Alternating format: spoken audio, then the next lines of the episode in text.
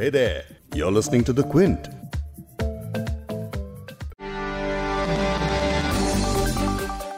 Telecommunication sector पर आफत के बादल छटने का नाम ही नहीं ले रहे हैं इस सेक्टर की वोडाफोन आइडिया और भारतीय एयरटेल कंपनीज़ बैंक की कगार पर खड़ी हैं और एजीआर मामले में बुरी तरह फंसी हुई हैं। एजीआर यानी एडजस्टेड ग्रॉस रेवेन्यू ये यूसेज और लाइसेंसिंग फ़ीस है जो टेलीकॉम कंपनीज़ को भारत सरकार के डिपार्टमेंट ऑफ़ कम्युनिकेशन को देनी होती है। लेकिन ये रकम अब एक लाख करोड़ तक पहुँच गई है और एक विवाद में उलझी हुई है। अब इस पूरे मामले को लेकर सुप्रीम कोर्ट का एक फैसला भी आया है, जिसे इन कंपनीज़ के लिए फ़ायदे का सौदा बताया जा रहा है। क्या है वो फैसला? क्या वाकई इससे इन कंपनीज़ की दुकान बंद होने से बच पाएगी? और सबसे बड़ी बात कि हम और आप जैसे करोड़ों यूज़र्स पर इस फैसले का क्या और किस हद तक असर पड़ेगा? आज पॉडकास्ट में टेलीकॉम जगत के इस बड़े विवाद पर तफसील से बात करेंगे। क्विंट, हिंदी पर आप सुन रहे हैं बिग स्टोरी हिंदी मैं हूँ फबीहा सैयद। सुप्रीम कोर्ट ने मंगलवार को टेलीकॉम फर्म्स को अपने एडजस्टेड ग्रॉस रेवेन्यू यानी एजीआर के लगभग 1.6 लाख करोड़ रुपयों का बकाया भुगतान करने के लिए 10 साल का समय दिया है, जो कि वो 2031 तक सरकार को दे सकते हैं। वोडाफोन आइडिया पर अभी टेलीकॉम विभाग का अठावन करोड़ रुपयों का बकाया है। अभी तक वोडाफोन इसमें से सिर्फ़ 7,900 करोड़ रुपए का ही भुगतान कर सका है। वहीं सरकारी अनुमान के मुताबिक भारतीय एयरटेल को तैतालीस हज़ार सात सौ अस्सी करोड़ रुपयों का एजीआर भुगतान करना है। इसमें से एयरटेल ने तैतालीस हज़ार चार सौ अस्सी करोड़ रुपयों का भुगतान कर दिया है। इससे पहले सुनवाई में दोनों कंपनीज़ ने अपनी 20 साल तक भुगतान करने की मांग को कम करके 15 साल कर लिया था। लेकिन टेलीकॉम कंपनीज़ को अपने बकाये का 10 परसेंट पैसा 31 मार्च 2021 तक जमा करना होगा और बाकी का भुगतान 31 मार्च 2031 तक किस्तों में किया जा सकता है। लेकिन अगर ये भुगतान नहीं किया तो इन कंपनीज़ पर कंटेम्प्ट ऑफ़ कोर्ट के तहत कार्रवाई होगी। ये फैसला जस्टिस अरुण मिश्रा की अगुवाई वाली बेंच ने सुनाया। सुनकर लग रहा है कि बड़ी रकम है और अगले दस साल की मियाद में अगर इसे चुका दिया जाएगा तो टेलीकॉम सेक्टर को कुछ समय के लिए राहत शायद मिल जाए। लेकिन क्या वाकई ऐसा है? पॉडकास्ट में आगे सवाल को डिटेल में समझाएँगे फाइनेंशियल एक्सप्रेस के editor in chief Sunil Jain, जिनसे क्विंट के एडिटोरियल डायरेक्टर संजय पुगलिया ने खास बातचीत की है। ये कुदरत का करिश्मा हो जाए वो अलग बात है, बट मोटा मोटा आज की तारीख में ये लग रहा है कि वोडाफोन आइडिया का का ज़िंदा रहना मुश्किल हो गया है बहुत। लेकिन पहले ये जानना ज़रूरी है कि टेलीकॉम सेक्टर का ये पंद्रह साल पुराना मुकदमा आखिर क्या है? एजीआर के कैलकुलेशन को लेकर टेलीकॉम विभाग और टेलीकॉम कंपनीज़ के बीच विवाद था। टेलीकॉम विभाग का कहना था कि एजीआर जो टैक्स है वो कंपनीज़ की टोटल इनकम पर लगना चाहिए। मतलब ब्याज से कमाई प्लस एसेट बिक्री से कमाई जैसे नॉन टेलीकॉम सर्विसेज़ से होने वाली इनकम भी जोड़कर एजीआर टैक्स लगना चाहिए। लेकिन टेलीकॉम कंपनीज़ का कहना था कि एजीआर की कैलकुलेशन सिर्फ़ टेलीकॉम सर्विसेज़ से होने वाली इनकम के आधार पर ही होनी चाहिए, न कि टोटल इनकम पर। कंपनीज़ और टेलीकॉम विभाग के बीच विवाद 2005 से चला आ रहा है। तब टेलीकॉम कंपनीज़ के संगठन ने टेलीकॉम विभाग के दावे को चुनौती दी थी। इसके बाद ये मामला सुप्रीम कोर्ट तक पहुँचा था। आपको बता दें कि एजीआर यानी एडजस्टेड ग्रॉस रेवेन्यू दूर संचार विभाग, सरकार और टेलीकॉम कंपनीज़ के बीच फ़ीस शेयरिंग मैकेनिज्म है, जो 1999 तक फिक्स्ड लाइसेंस फ़ी मॉडल पर चलता था। लेकिन 1999 के बाद रेवेन्यू शेयरिंग मॉडल बन गया। अब telecom companies department of communication को एजीआर दो हिस्सों में इस तरह पे करती हैं कि उसमें करीब तीन से पाँच परसेंट स्पेक्ट्रम यूसेज चार्जेस होते हैं और लाइसेंस फ़ी के रूप में एजीआर के आठ प्रतिशत का भुगतान किया जाता है।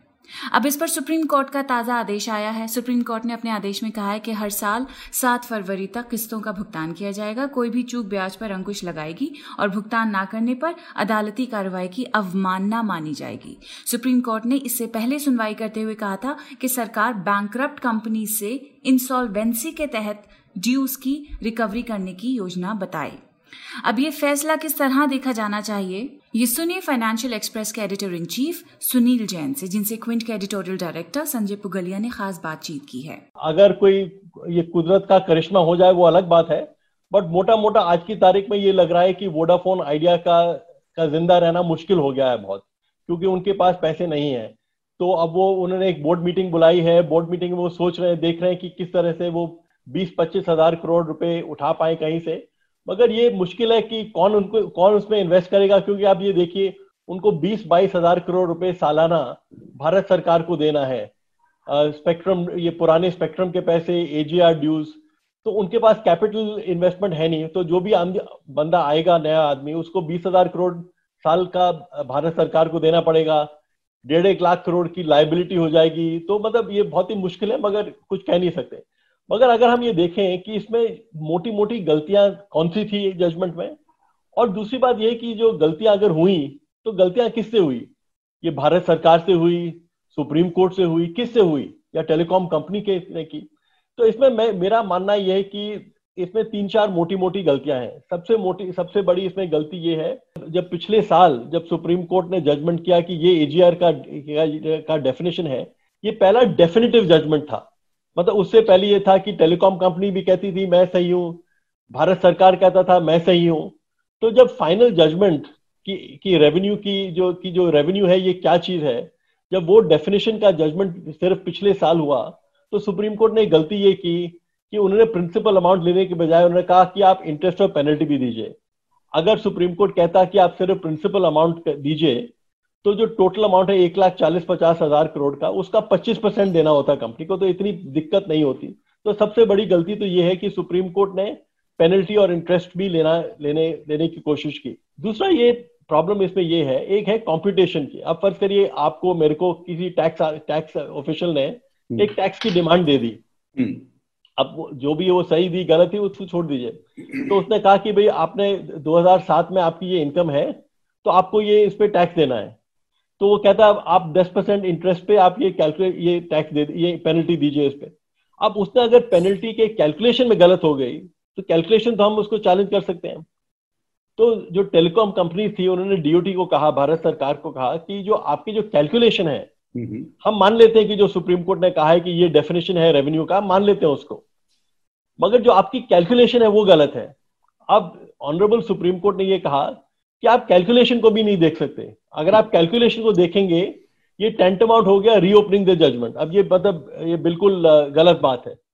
एजीआर पर सुनवाई जो बेंच कर रही थी, उसमें जस्टिस बी आर गवई के साथ जस्टिस कृष्ण मुरारी भी थे, जिन्होंने एजीआर के रीअसेसमेंट और रीकैलकुलेशन पर कहा कि वो इस पर एक सेकंड के लिए भी दलीलें नहीं सुनेंगे।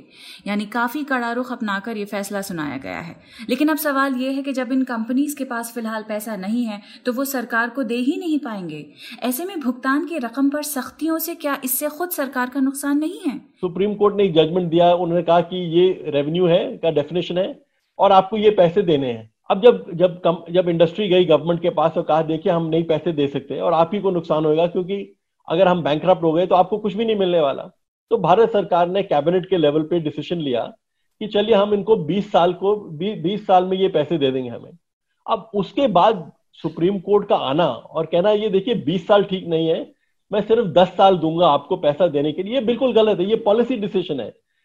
आज तक नॉर्मली जो कोर्ट का जो रवैया हुआ है, जो कोर्ट की जो प्रिंसिपल ये है प्रिंसिपल हुआ हमेशा यही है कि पॉलिसी डिसीज़न में हम नहीं आएँगे।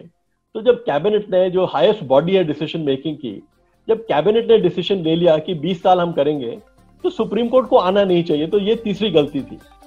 यानी इन कंपनीज़ का सरवाइव करना बड़ा ही मुश्किल है। एनालिस्ट्स का मानना है कि वोडाफोन आइडिया का पिछला टैरिफ हाइक नौ महीने पहले हुआ था। अब हो सकता है कि कंपनीज़ एक और टैरिफ हाइक लाएँ। अगर कंपनी टैरिफ की कीमतें नहीं बढ़ाती हैं तो कंपनी के पास सरवाइव करने के लिए कोई विकल्प नहीं बचेगा। यानी ग्राहक की जेब पर कितना असर पड़ने वाला है? इकोनॉमिक टाइम्स की रिपोर्ट के मुताबिक ब्रोकरेज फर्म जेफरीज ने अनुमान लगाया है कि एयरटेल को अगले सात महीनों में करीब 2,600 करोड़ और वोडाफोन आइडिया को 5,000 करोड़ जमा करनी है। इसके बदले एवरेज रेवेन्यू पर यूज़र को 10 प्रतिशत और 27 प्रतिशत तक बढ़ाना होगा। जेफरीज ने कहा कि आने वाले समय में कॉल और डेटा कीमतों में करीब 10 प्रतिशत की बढ़ोतरी हो सकती है। उन्होंने ये भी कहा कि वोडाफोन आइडिया को सरकार की तरफ़ से अतिरिक्त मदद की ज़रूरत है। सुनील जैन के साथ संजय पुगलिया की खास बातचीत आप क्विंट की वेबसाइट पर देख सकते हैं। इन तमाम सवालों को और डिटेल में करके वो समझा रहे हैं और आपके लिए वो खास इंटरव्यू देखना आसान हो जाए, इसलिए मैं शो नोट्स में उसका लिंक टैग कर रही हूँ। इस पॉडकास्ट के एडिटर हैं संतोष कुमार और इसे प्रोड्यूस किया है फबेहा सैयद ने। अगर आपको बिग स्टोरी पॉडकास्ट सुनना पसंद है तो क्विंट हिंदी की वेबसाइट पर लॉग ऑन कीजिए और हमारे पॉडकास्ट सेक्शन का मज़ा लीजिए।